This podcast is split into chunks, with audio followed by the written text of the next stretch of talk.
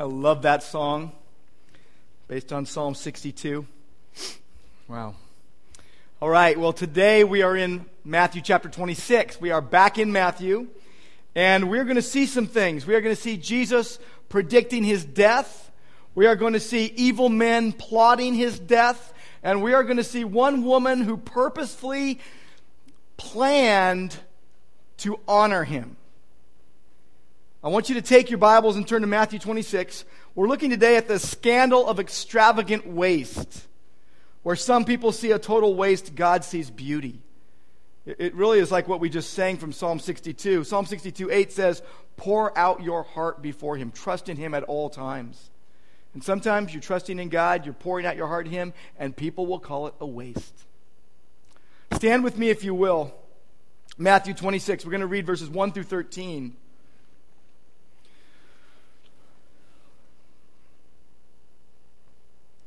When Jesus had finished all these sayings, he said to his disciples, You know that after two days the Passover is coming, and the Son of Man will be delivered over to be crucified. Then the chief priests and the elders of the people gathered in the palace of the high priest, whose name was Caiaphas, and plotted together in order to arrest Jesus by stealth and to kill him. But they said, Not during the feast, lest there be an uproar amongst the people.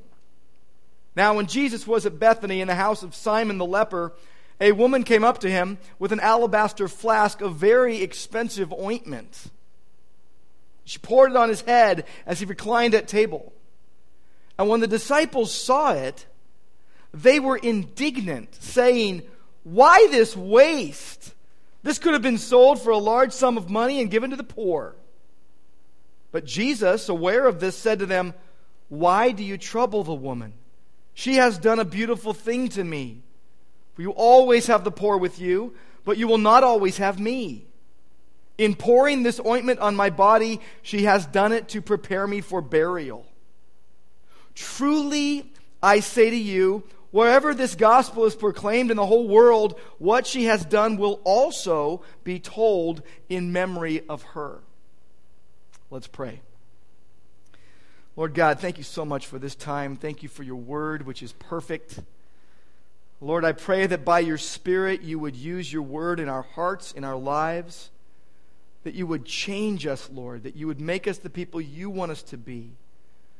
Lord, that all the things that we have come in here with today, burdens and thoughts and fears and, and worries, we pray, Lord, that those things would not get in the way of you speaking to us by your word. Lord, we pray that you would have your way with us, and that you would be glorified. And we pray in Jesus' name. Amen. Please be seated.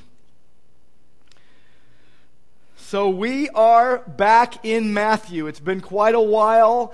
I know that um, some of you are thinking, when is this going to be over? And all I could say is, please don't think that way. I've said it often that the Bible reading is the only perfect part of the worship service. That's if we don't use wrong words as we are reading it. But God's Word is perfect.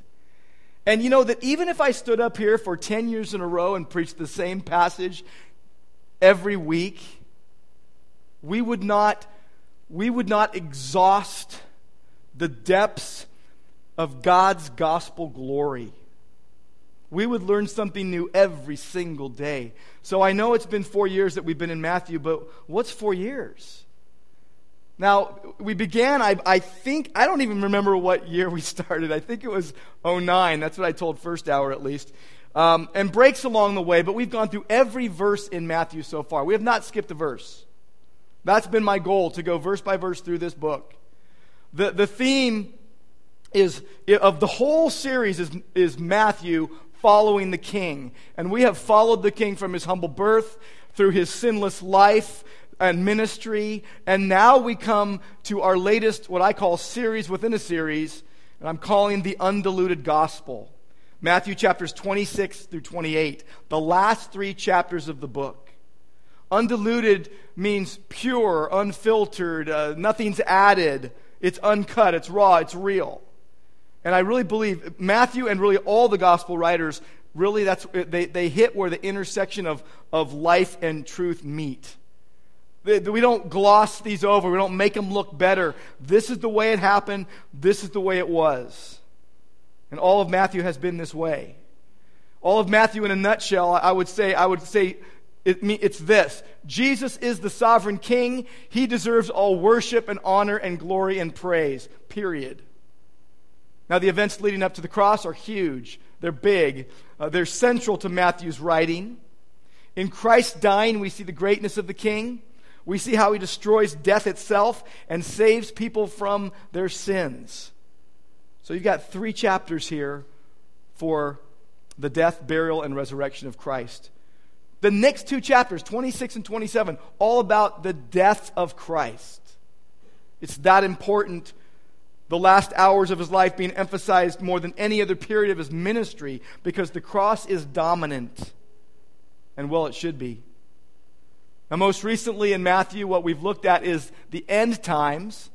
That little series within a series was called Living in the Last Days. Matthew chapters 24 and 25.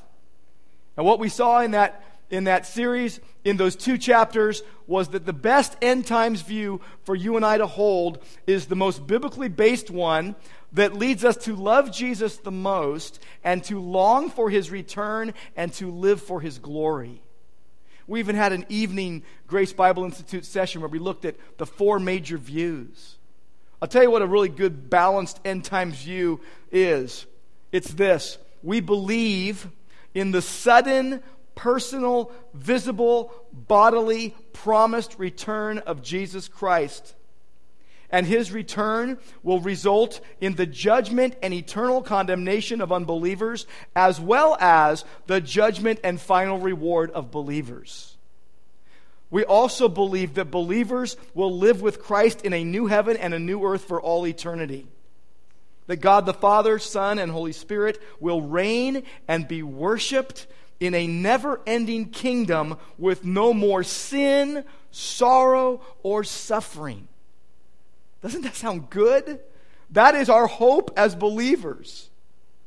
So now we come to Matthew 26, and we're looking at the first 13 verses. And in these verses, we see once again Jesus predicting his death. And then we see evil men plotting his death. And then we see this one beautiful woman purposefully serving him before his death. I'm calling it the scandal of extravagant waste, where some people see waste, God sees beauty. What I want us to see is what this, these verses really it's a narrative now we have just shifted from jesus teaching in the last two chapters to a narrative of what happened what do we see in this narrative of god's character what do we see of his gospel glory? What do we see of his mercy and his grace? What do we see of the doctrines of grace? How do we encounter God in all his goodness and greatness? What I believe that God is going to reveal to us in these verses is really what I, I see as the main idea of these 13 verses. First of all, it's all about the death of Christ. Verse 2, Jesus says, I'm going to be crucified. Verse 4, they say, let's kill him. Verse 12, he says, She anointed me for burial. That's what you do with dead people, you bury them. So you've got crucifixion, killing, burial. It's all about the death of Christ. And here's the main idea Christ's death inspires God pleasing acts of loving devotion in his followers. If you're a believer in Jesus Christ, God wants you to pour out your life Pour out your love for Him in acts of loving service to Him for the sake of others, so that He receives the glory. Let's go right to verse 1. Verse 1 begins When Jesus had finished all these sayings. Jesus has been talking about his future glory. He's been talking about what will happen when he returns. But then he says in verse 2, You know, because they all knew, he says, You know that in two days the Passover is coming. They were going to uh, commemorate God's deliverance of them from Pharaoh and Egypt. He says the Passover is coming. So they knew that. But then he adds, And the Son of Man will be delivered up to be crucified. Now, he had said words like this three times before, as recorded in Matthew. But never had he been this pointed. Never had it been this imminent, this soon. In two days, Passover, and then we're going to the crucifixion. It's looming right there. It's happening really soon. It's Tuesday of Passion Week. In a couple days, he would die for the sins of the world. So Jesus quite simply just says, I'm going to die. I'm going to die. What we see is that God sovereignly planned the cross. First two verses God sovereignly planned the cross. The death of Christ for sinners was planned before the foundation of the world. Kind of like God planning a surprise party. I've had two surprise parties that I remember in my life. I, I, actually remember the first one. It was when I turned 40. Angela gave me a surprise party, and I think she gave me one when I turned 50, but I can't remember. That's what happens to you in a year. But God surprised the human race with this plan set in motion before the foundation of the world. I love it. Acts chapter 2, Peter stands up boldly, authoritatively, and he preaches the gospel on the day of Pentecost. And here's what he says in verse 23 This Jesus, delivered up by the predetermined plan of God, the definite plan and foreknowledge of God. The gospel, the cross, the cross was sovereignly planned by God. Jesus says, I'm going to be delivered up and be crucified. Now, what you see in the next two verses, though, is man hatefully plotting to kill Jesus. So they're going along with God's sovereign plan, but I, know, I need you to notice something about what they're saying and how these plans weren't going to converge. Verses 3 through 5. So they, they, the chief priests and the elders of the people gather at, at Caiaphas' house, actually. It says palace in the ESV, but that could mean farm, that could mean house. And they come over to the high priest's house and they're having a, a plot to arrest Jesus and kill him. They want to do it secretly. Because verse 5, they say, not during the feast. So they're not going to do it during Passover. It's not going to happen in their minds when Jesus says it's going to happen. Not during the Passover, not during the feast, lest there be an uproar among the people, literally, lest there be a riot. You know, Jesus' words from the cross, Luke chapter 23, verse 46. I hear the whispering of many. By the way, this is a quote from Psalm 31 13. It's the lament of a righteous sufferer this is where Jesus got these words from the cross. I hear the whispering of many, terror on every side, as they scheme together against me. They plot to take my life. Here's evil man plotting to take Jesus' life, but they say, "Ooh, not during the feast," because you know in those days the the population of Jerusalem would swell five times its size, and there was a lot of fervor, a lot of excitement, a lot of enthusiasm for for the national Messiah to show up. They were thinking a lot in political terms, but they didn't want to riot. Plenty of times they'd wanted to do this to Jesus, but now it was getting closer, and they said, Soon. Going to happen soon. So they decided, though, we're not going to do it now. We're going to wait till after Passover. But if you look at verse 14, it tells us that one of the twelve, Judas Iscariot, went to the chief priests and said, What will you give me if I deliver him over to you? That was an offer too good to pass up, and so their plan dovetailed with the providential plan of God. And so you have this, in God's providence, the Passover and Jesus' death. There's this now this connection because he is the Passover lamb, this voluntary Passover sacrifice. They could plan all they wanted but Jesus would be the uh, voluntary Passover sacrifice. Jesus said in Matthew 20, they will hand him over to the Gentiles to be mocked and flogged and crucified, and on the third day he'd be raised to life. Luke 22, 22, the Son of Man will go as it has been decreed, but woe to the man who betrays him. So God sovereignly planned the cross, man sinfully plotted it. And then you get to verse 6. A situation. You got to remember something about Matthew. Matthew does not write chronologically. He doesn't write in a linear fashion in that way. Now, the first five verses, that's chronological. Uh, Jesus had been teaching, Matthew 24 and 25. You get to chapter 26, and when he finished this, he starts to talk, and now they get into a narrative. But what, it, what is happening in verse 6 is he is going to another setting that had happened. It's not chronological, it's thematic. And it's a situation that happened before this very day. The day where Jesus says, I'm going to die, and they start plotting to kill him. What we see is that they're in Bethany at the house of Simon the leper. More reason for people to kill Jesus.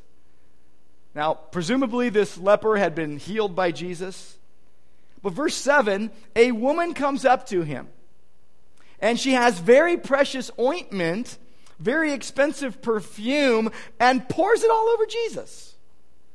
Now, I stay away from department stores for lots of reasons, but one of them is I don't want to walk through the department where they're spraying perfume on everyone. I don't want that all over me. You know what it's like when you walk by someone who put too much on, right? You're like, a little bit lower dose next time. Jesus gets the whole bottle of perfume poured all over her. But it's not just that. It, this was not cheap perfume. This was not, you know, some dollar ninety-five or whatever perfume. This was really, really expensive perfume. In fact, I don't even know if this kind of perfume even exists today at this kind of cost. It was, it was three, it was worth 300 denarii. John chapter 12 tells us that. That's approximately a year's salary for a working man. So you take your whole salary and you buy a bottle of perfume with it and you drop it. What a waste. It's kind of like this situation. Now, some of you are familiar, if you're familiar with the Bible, you're saying, wait a minute, hold on, anointing with perfume. I've heard this one before. I think that's in Matthew, Mark, Luke, and John. You're right. The question we need to ask is how many anointings are we talking about here? Is there one? Is there two? Is there three separate ones? What's going on with this? Now, some ancient commentators, Origen to be specific, said there were three anointings. The first happened in Luke chapter 7 in Galilee. The second is recorded in John chapter 12, a few days earlier than the third one, which is in Mark 14 and Matthew 26. Now, add to that, many, many modern scholars say there's only one anointing. It's all about the same thing. I think there's a third view that's preferable, though we don't know for sure. But it's that there were two anointings. That there was the one in Galilee that Luke talks about, and that there was the other in Bethany that Matthew, Mark, and John talk about. Some of you say, I don't really care. Um, either way, Jesus got anointed, and it's about his burial on this one, okay? So, what is going on? Well, verse 8 the disciples get mad, they get angry, they're indignant. Why were they mad? They were mad because Mary lovingly purposed to honor Jesus, and she wasted all the perfume in the process. Now, we find out in John chapter 12 that it was Judas that was speaking for the disciples, and he's the one who said, Why such a waste? Because he was a thief, and he used to rip off money from the, from the common money bag that the disciples had. Mary is lovingly purposing to honor Jesus, and the disciples get furious and, they weren't worshiping Jesus here. They were thinking about themselves, and they said, Why this waste? I love the way the King James puts it. To what purpose this waste? What purpose is there in what she did? What a waste. Now, Judas was a thief. He wanted the money. But what you see about the disciples is they were failing to understand what was going on. They didn't get the timing of what was going to take place. Not only in the anointing, but the fact that who is Jesus really? Who is he? And there's this flurry of activity that's going to be happening where he's going to be hanging on a cross very shortly. And they weren't grasping that. So they say, You could have sold this and given it to the poor. Not a bad idea, actually. Within miles, there were thousands of people that were really poor, so that could have helped a lot of people. A year's worth of salary? But what Jesus is, is uncovering is their distorted values. What Jesus is uncovering is the blindness to the unique event that was going to take place. You see, in God's plan, in man's plotting, in Mary, by the way, this is Mary that was doing this. And by the way, we know this by John chapter 12. And we'll get to that in a few moments. But in Mary's purposeful act of devotion, you see the scandal of extravagant waste. Scandalous in the eyes of the world, but beautiful in God's sight. How many times do we look at something that someone is doing and going, what a waste? What a waste of time. What a waste of talent. What a waste of their treasure. I like to hike. I like to walk. And I also like to ride my mountain bike. And I always go to Santiago Oaks Park. And I'll tell you what, you go uphill, and then you get up to the top of a hill, and then you go downhill. And that's the process. And I like to look at it this way when you're going uphill, you're counting the cost. You're saying, Do I want to go up this hill? Do I have enough water? Do I have enough strength? I always know I have enough strength. But I'm like, okay, so I'm going to go up this hill. Do I want to go all the way up? It's going to take me an hour and a half or an hour or whatever. Well, then you get to the mountaintop and you see this beautiful panorama. You get this perspective. That's what Jesus is giving here a perspective on who he is, on, on what we should value, on the fact that, that, that we should pour ourselves out in loving devotion to Jesus in tangible acts. But then you got to go downhill when you go down the hill. And, and I'll tell you what, I, I, saw my, I found myself doing this yesterday. I'm going down these, these hills, walking or climbing, and thinking, you got to be kidding me. Because people take their mountain bikes down those same hills and they jump off. I saw a guy do it. And I'm thinking to myself, I'm going to find a crumpled, bloody mess at the bottom of this ravine. And I'm thinking to myself, what a waste. Now, those of you that are mountain bikers are going, you're a wimp, you know. You, you just don't want to go down there on your bike. I'm just telling you, I'm walking down there and I'm like, like sliding. I'm thinking, there's no way in the world I would go down here on a bike. But here's the deal if you're biking it and you're good at it, you're thinking, this is the most glorious experience.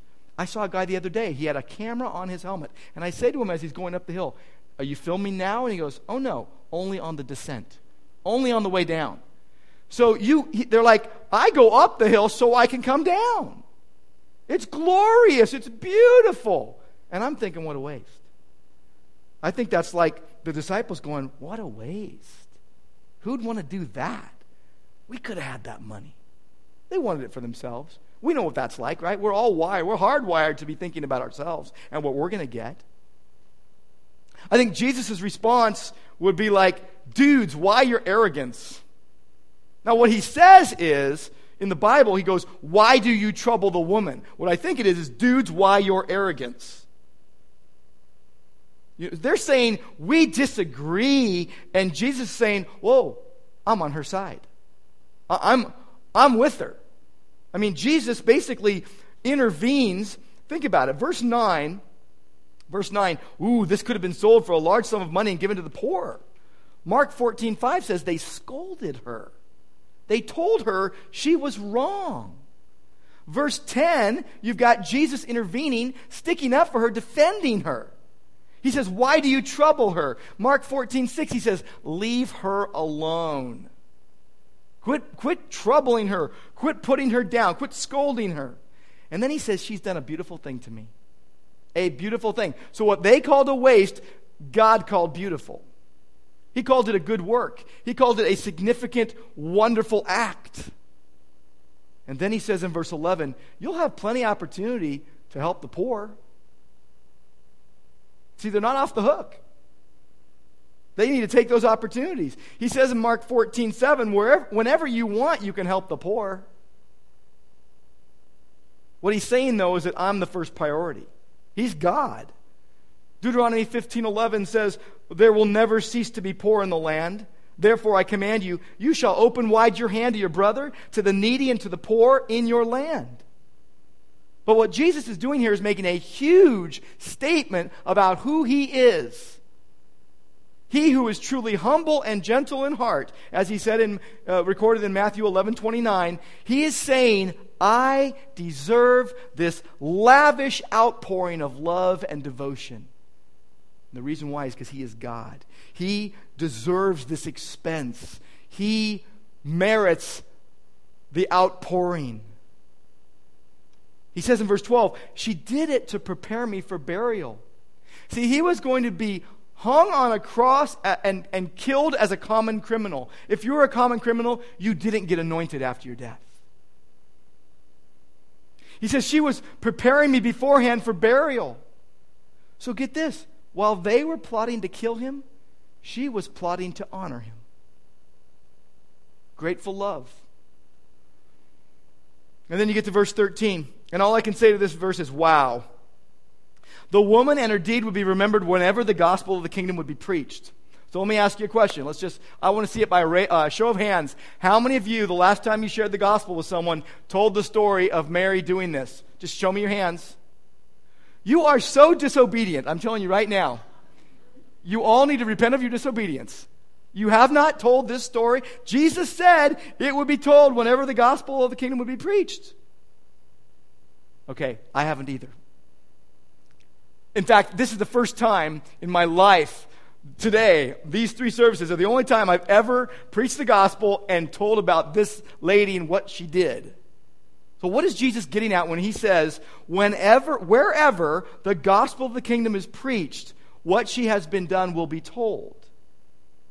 Now, Jesus made it really clear the gospel would go to all nations. Jesus made it really clear that the Gentiles would hear the gospel.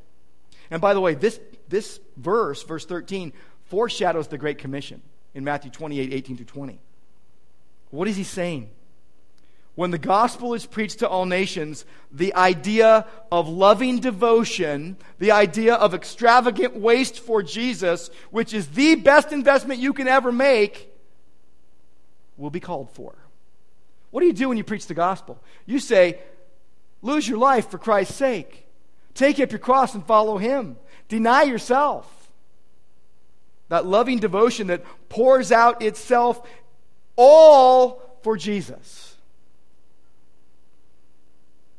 I want you to go to John 11. And it's interesting that in the first century, this happened. Let me show you what I'm talking about. Go to John 11 and this is the count of, of when Lazarus dies and Jesus raises him back to life. Verse, uh, verse 1 Now a certain man was ill, Lazarus of Bethany, the village of Mary and Martha, her sister. Okay, you're with me, right? Verse 2 It was Mary who anointed the Lord with ointment and wiped his feet with her hair, whose brother Lazarus was ill. Great. Except John hasn't mentioned this one time in his gospel yet.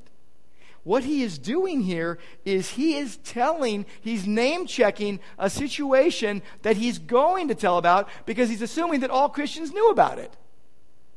Now you go to John 12, verse 1. Six days before the Passover, Jesus therefore came to Bethany, where Lazarus was, whom Jesus had raised from the dead. So they gave a dinner for him there. Martha served. Lazarus was one of those reclining with him at the table. Mary, therefore, took a pound of expensive ointment made from pure nard and anointed the feet of Jesus and wiped his feet with her hair. The house was filled with the fragrance of the perfume. But Judas said, Why was this not sold for 300 denarii and given to the poor? And he said that because he was not concerned for the poor, but he was thief. But it's interesting that this was already being told. It was, it was common knowledge, and people were being called to, to respond to Christ's death in loving devotion to Him. But it's all about Christ's glory. Verse 13 the gospel will be proclaimed in the whole world. You go back to Matthew chapter 25, verse 31. Jesus says, When the Son of Man comes in his glory, he'd already said it was going to happen. He's going to die, he's going to be buried, he's going to rise from the dead, and he is coming back. So, chapters 24 and 25 was all about him coming back. It's all about his glory. You rewind to Matthew 26, verses 1 through 5, and Jesus says, I'm going to die. His enemies agreed with him. Yes, you're going to die. We're going to kill you. And it was messy.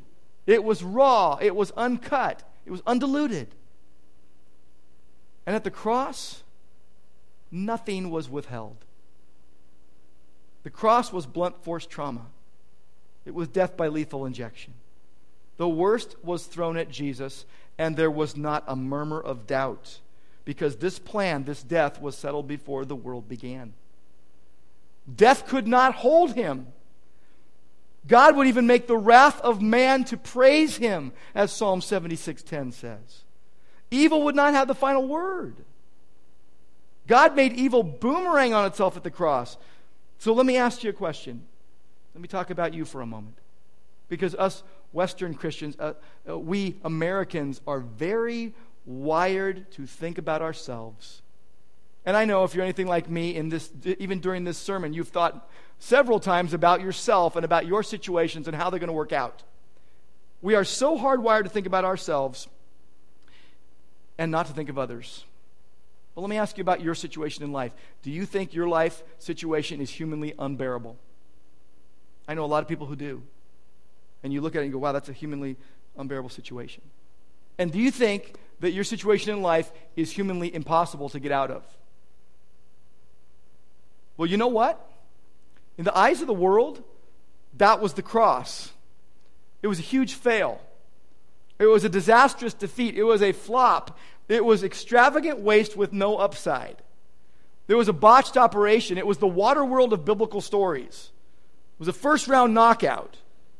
Nothing thwarted God's plan. The Bible tells us Christ died for our sins according to the Scriptures, that he was buried, that he was raised on the third day according to the Scriptures. And so it is for his praise and his glory and our eternal good that he accomplished redemption, that he saved a people for himself. It all happened at the cross. This is all about the cross. But let's think about our lives for a moment. You think about your life, how messy, how, how how out there it, it is. Nothing is lost in God's economy. Every scrap, every tidbit is utilized. I've got an uncle in Tennessee who owns a meat company, Elm Hill Meats. One of the things that is made is what is called Wampler's whole hog sausage. Now, I know what you're thinking. They use the whole hog and they push it through the machine and it, out comes sausage in a, in a tube. Ow, that's gross. Now, they make everything from country hams all the way down to hot dogs. And yeah, they use the worst parts for the hot dogs. I don't think any of us uh, didn't know that. But what they mean by Wampler's whole hog sausage is they use all the good parts, not just the bad parts. They use all the loins and all the, all the good choice cuts they use to make that sausage. That's why it's a regional favorite all through the South. God makes beautiful things out of all the bad parts. He makes beautiful things out of dust. And we cannot fathom the depths of God's heart. Pretenders will complain, Oh, what a waste. Why this waste? For what purpose this waste? Just like Judas, grumbling over perfume spent on Jesus. When was the last time you grumbled as you saw someone pour their life out in love for Christ. Oh, that's a dumb thing to do. I can't believe they're doing that. That's just ridiculous. That's unwise. You know, God wasn't working with a blown budget. he didn't have to go, oh, oh no, oh, I can't believe this was going uh, to, oh no, this happened, plan B. Let's go with plan B. See, victory was assured at the cross. Eternal life for all who believe was assured at the cross. So there is, as the song goes, there is victory in Jesus, my Savior forever. So let's just talk about your greatest pain, your greatest disappointment, your greatest fear. God has a purpose beyond what you can see. God works immeasurable glory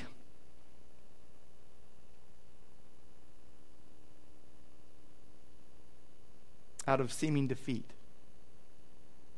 I had to look down right there because I know what too many of you are going through. Come back to Mary. What did Mary do? What was she doing with this perfume thing? She did what she could do with what she had, and she gave it all.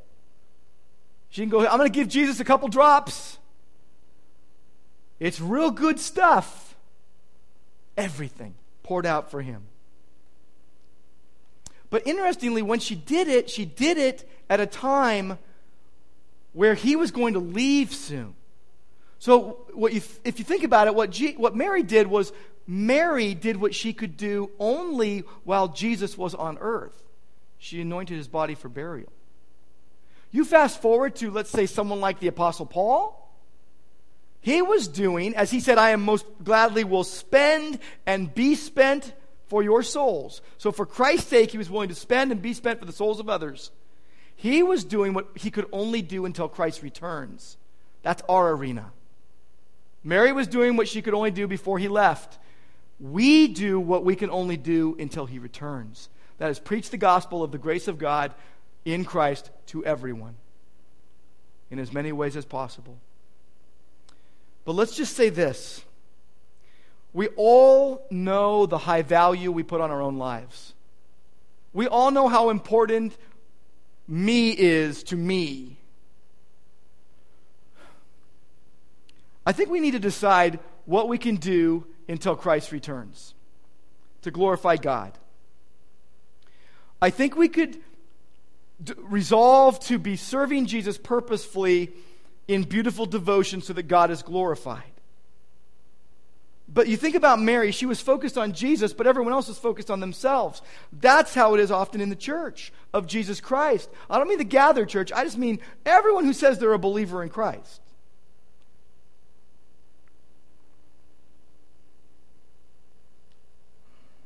I think there's a fine line and really a tough call between gospel driven living and what passes for Christianity in America. We are very self absorbed people. And there is no generation that is exempt. Every generation is self absorbed. We read in the Bible, do not love the world. I love the world too much. We, we are self absorbed. We love ourselves too much. The way out of me centeredness is to get Christ centered. And how do you get Christ centered? You give up your life. You lose your life. You deny yourself. You take up your cross. You don't fight against Jesus. You love Jesus. I think a lot of people will say, Oh, I love Jesus, but they're fighting against him. And I've said it before, but we're, we're so wired to look out for ourselves. There's a movie I really like. It's called um, Oh Brother, Where Art Thou? And it's a modern day retelling of Homer's Odyssey, but it's, it's set actually in like the, I don't know, the 20s and 30s uh, uh, era. And, and George Clooney is in it, and his, his, his character is so self centered. And he dupes his two sidekicks. They're all these guys that were in jail and break out of jail and stuff, and they're looking for the treasure. And his whole deal, he's always saying, I'm just looking for answers, just looking for answers. And these other two guys uh, one guy gets saved, he becomes a, a Christian, and the other guy is like sort of, kind of. And Clooney is just always making fun of him for being so foolish, thinking that that stuff is true, that the Bible is true. But he's like, oh, I'm just looking for answers. What he wants is what he wants. And he gets these guys to serve his purposes. But he didn't help anybody in the whole movie. That's like a lot of us the whole the movie's running and my life's going and i'm thinking about myself all the time and how i can get my needs met and how i can have what i want and how i can get what i want. The cross is the cure. This is all about the cross christ's death at the cross. The cross is the cure for burnout. A lot of people say oh i'm burned out. I've been serving so much i'm burned out. Well you're burned out because you had the wrong focus in serving it's ego centered. Oh, no one said thank you. You got to have a loftier view of Jesus than you do yourself. You won't get burned out. The cross is the cure for idolatry, wrong object of our worship. What happens when we're focused on ourselves and not Jesus? Well, we come to church and say, it better make me feel good. It better sound the way I want it to sound, and, and it, better, it, better, it better be what I'm thinking it should be. And then we run our whole life that way. The cross is the cure for idolatry. The cross is the cure for selfishness. We always say, mine, mine, mine, mine, mine. How often do we say his? His? We've got a wrong motive in living. Here's what happens though gospel truth nourishes your soul in such a way where principles leave you cold. Here's five better ways to serve better. The gospel will nourish your soul. You focus on the cross, you meditate on the cross, and it's going to lead to Christ honoring worship in your life. You preach me a Bible passage and don't point me to Jesus, you will leave me cold, and I will walk out the door and try to do it on my own strength. The gospel kills self effort, it inspires gospel driven living. This passage demonstrates that Christ's death inspires God pleasing acts of loving devotion in his followers. Mary did what she could do. You know, we're always quoting famous authors and famous pastors because we want people to listen to what we're saying and it, we think it gives credence to it, gives extra weight to what we're saying. I think Christians in local assemblies should be quoting each other and how God is transforming their life by the gospel. I want you to watch a little video right now. It's a short little video, and it's from someone you probably know. He's a friend of mine, he may be a friend of yours, but it's just it's not someone perfect, just someone devoted to Christ in the place that God sent them. I want you to watch this, and I want you to ask yourself this question What can I do to honor Jesus?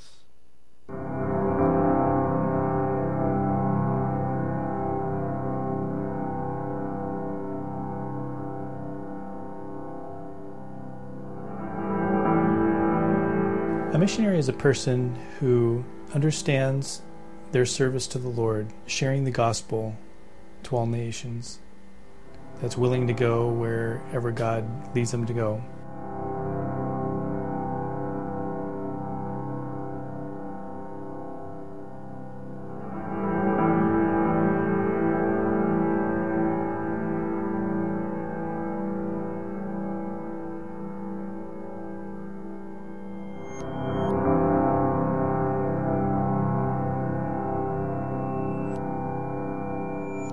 I became a missionary in Pretoria, South Africa, through um, having the Lord just guide and direct my life. I went on a short term mission team with my church. Through that team, I felt that my family and I would fit well in ministering with One Hope Ministries International in Pretoria. We decided to go as a family my wife Susan, and Julia is my oldest daughter, and Marissa, and Gabriel, and Sophia, and Elijah, that we would go and spend at least one year there and see what God did with us there. You go where the where the Lord leads you and God has a plan for using you in your life and you make yourself available to him and he'll take you take you wherever he wants you to go.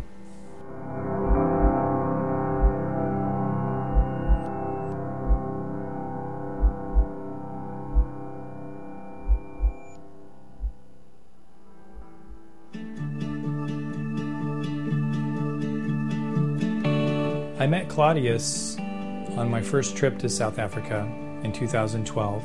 Just met him as one of the guys at church that was showing up. He suffered from polio when he was young, and his body is a, a bit deformed, and, and he struggles getting around a little bit. We went to pick him up one time for church, and I saw where he lived in a refugee community where people live in, in tin shacks. His plan someday is to return to Zimbabwe and uh, raise his family. Claudius had a prayer that he could have a shack and that community that had electricity. He has a wife and, and three kids living with him, and he wanted to provide for his family by having electricity to make their life a little bit easier. When I returned in that six months later, he had an opportunity to rent a little plot in another yard. So he put down his money that he had saved to secure that little lot. It didn't have a house on it yet, but he got the lot. So I began the process of, of purchasing materials and taking them to the site and starting to build him a nice, strong structure out of two by fours or solid wood frame with a roof and glass window and a nice metal door, probably two and a half times the size of the one that he was already in. And then he also got to plug into electricity and turn on electric lights inside of his shack. I wanted to do that for Claudius because he needed it. I needed a place to be able to share my skills and my desire to, to build, to provide for a, another Christian brother, and because he had become my friend. And we were working together in his community, reaching out to his friends and neighbors with the gospel.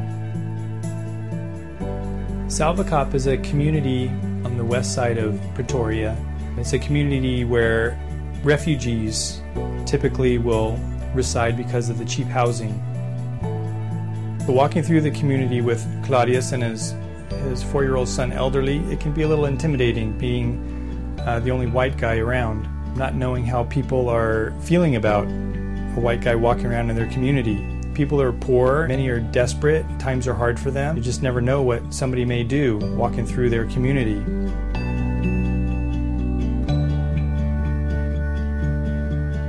There's another community on the outside of Salvokop that's up on a hill. It's a shanty town that's made of really older tin shacks. Not many people go up there except just those that live there and and it's like people are, have just decided just to, that's a place where they can just put up a shack and live there. Walking up there and with Claudius meeting some of the people that he knows trying to develop relationships, invite people to come down and join us in Bible study, and just to share our lives and get to know people can can be difficult there as well.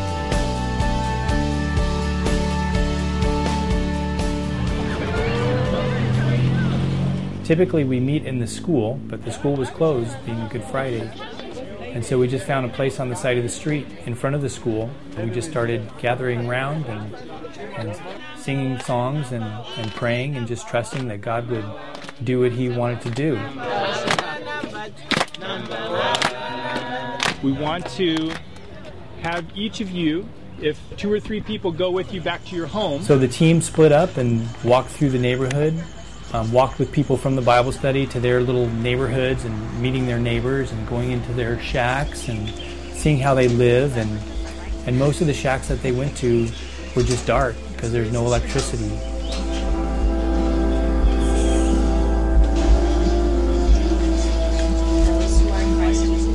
Because through Christ Jesus. So the main word is condemnation. You've been able to go to the Just pray that you are able to draw him near able to open his eyes to see and listen to his, to your word, Lord.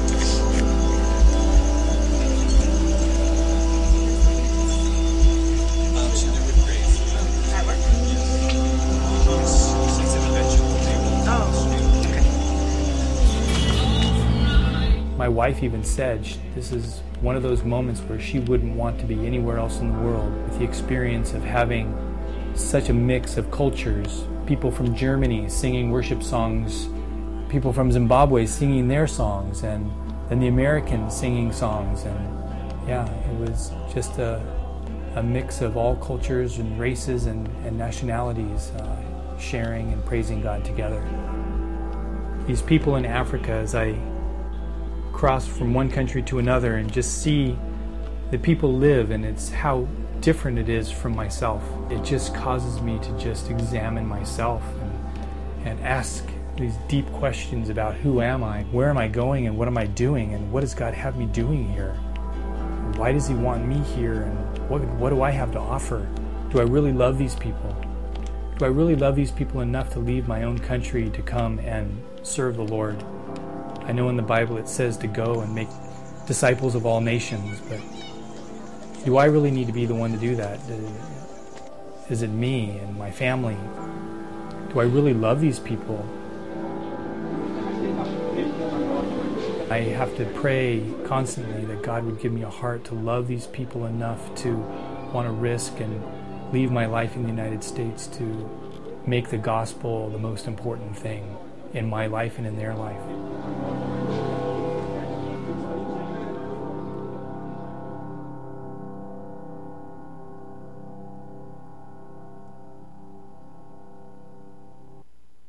And hear that.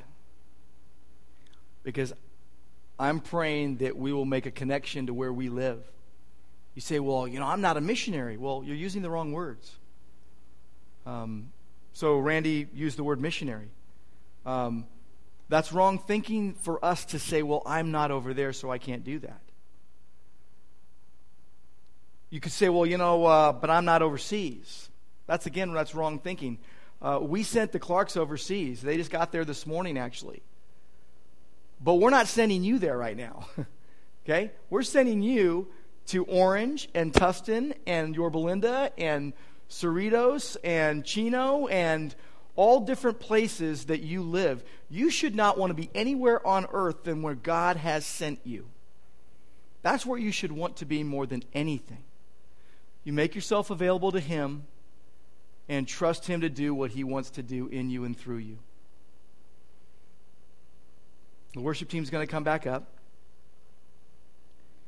And that question, what can you do out of love for Jesus? Mary did what she could only do while Jesus was on earth. We must do what we can only do until he returns. They're going to sing a beautiful song that every time I hear it, I think is my, my testimony put to words. But I want to give you an opportunity to respond. We, we get these little subcultures built in our churches, and we're all afraid to sit in the spit zone up front. We're afraid to come up front because someone might think something's going on in our life. Something better be going on in your life. I know stuff's going on in our lives. But I want to give you an opportunity to respond to God's word today and what God might be doing in your heart. And so there'll be some of our pastors and elders up here to talk with you, to pray with you. If you're not a Christian, you need Jesus more than you need air. And you need to come to know him and believe that he died on the cross for your sins and rose from the dead and is coming back for those who love him. If you are a Christian, you know, you might not you might be committed to this church but not be a member. Well, we have a membership. We want you to become a member. Come up here and tell us that. Uh, you might be a Christian who's not, never been baptized. Well, you need to be a start your obedience to Christ by getting baptized. And we don't have any water in here right now, so I'm not sending you to South Africa uh, today, and we're not sending we're not baptizing you right this moment because it, it, would be dry. Okay, uh, you need water for that. Um, we'll go find water, or we'll fill it up next week. But do that. There might be whatever it is, but you might even need to walk down here and make some kind of stand for whatever it is because that might help you be more attuned to making a stand this coming week where you live, where you work, where you play, and where you school, and where you, where you shop. Lord, thank you for this time and thank you for your goodness to us in the gospel. Thank you, Lord, that it is your death that inspires our devotion to you. And Lord, we pray that you would be honored and glorified for Christ's sake. Amen.